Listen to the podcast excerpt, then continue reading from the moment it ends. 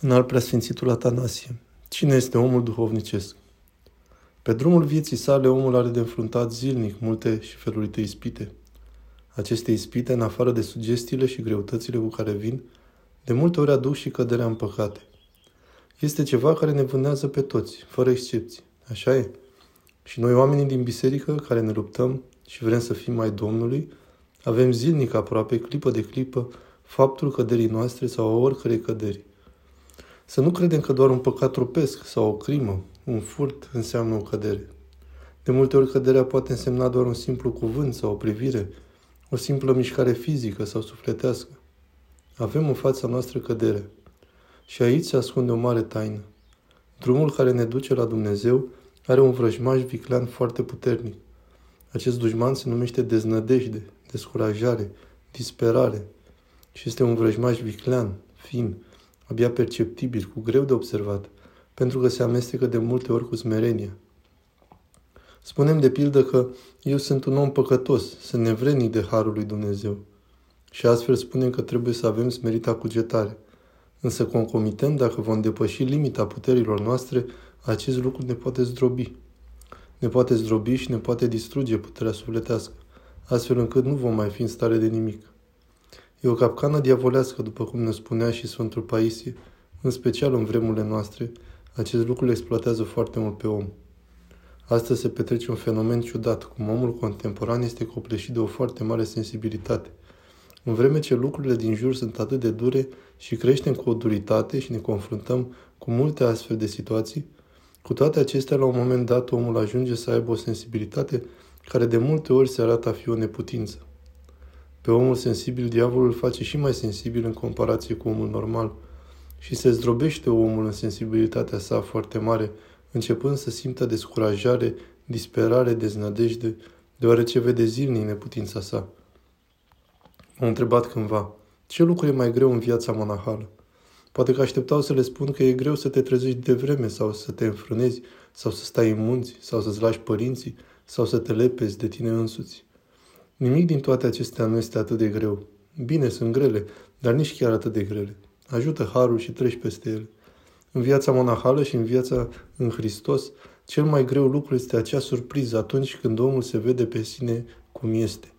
Intrăm în biserică, intrăm în monahism și fără să vrem, fără să cultivăm asta, se creează în mintea noastră o imagine, ca a fi oameni ai bisericii. Ne rugăm, ne nevoim, ne spovedim, citim, postim, facem atâtea lucruri. Și deodată vedem că avem atâtea căderi și atâtea lupte duhovnicești, sau că se mișcă în noi atâtea pati cumplite, răutate, pismă, egoism, viclenie, dorințe trupești, blasfemie, necredință. Lucruri nenumărate pe care nici nu ne puteam numi și pe care nu putem nici să le controlăm, nici să le definim, nici să le explicăm.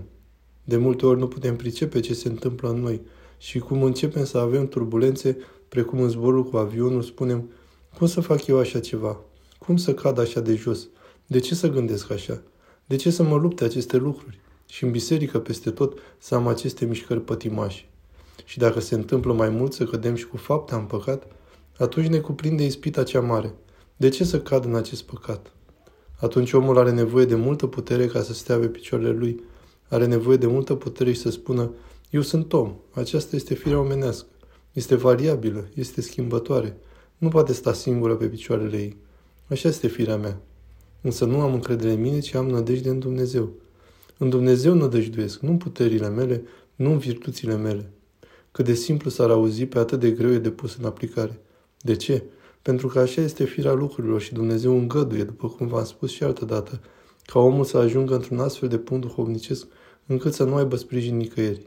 Și pentru că ultimul sprijin este sinele nostru, de multe ori auzim că ni se spune să dobândim încredere în sine, să crezi în sine, în puterile tale.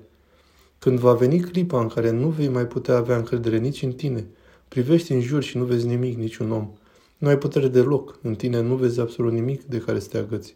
Te uiți spre Dumnezeu să vezi dacă e prezent, însă El este absent. Omul trece prin această perioadă a lipsei lui Dumnezeu. Această absență a lui Dumnezeu face parte din viața duhovnicească.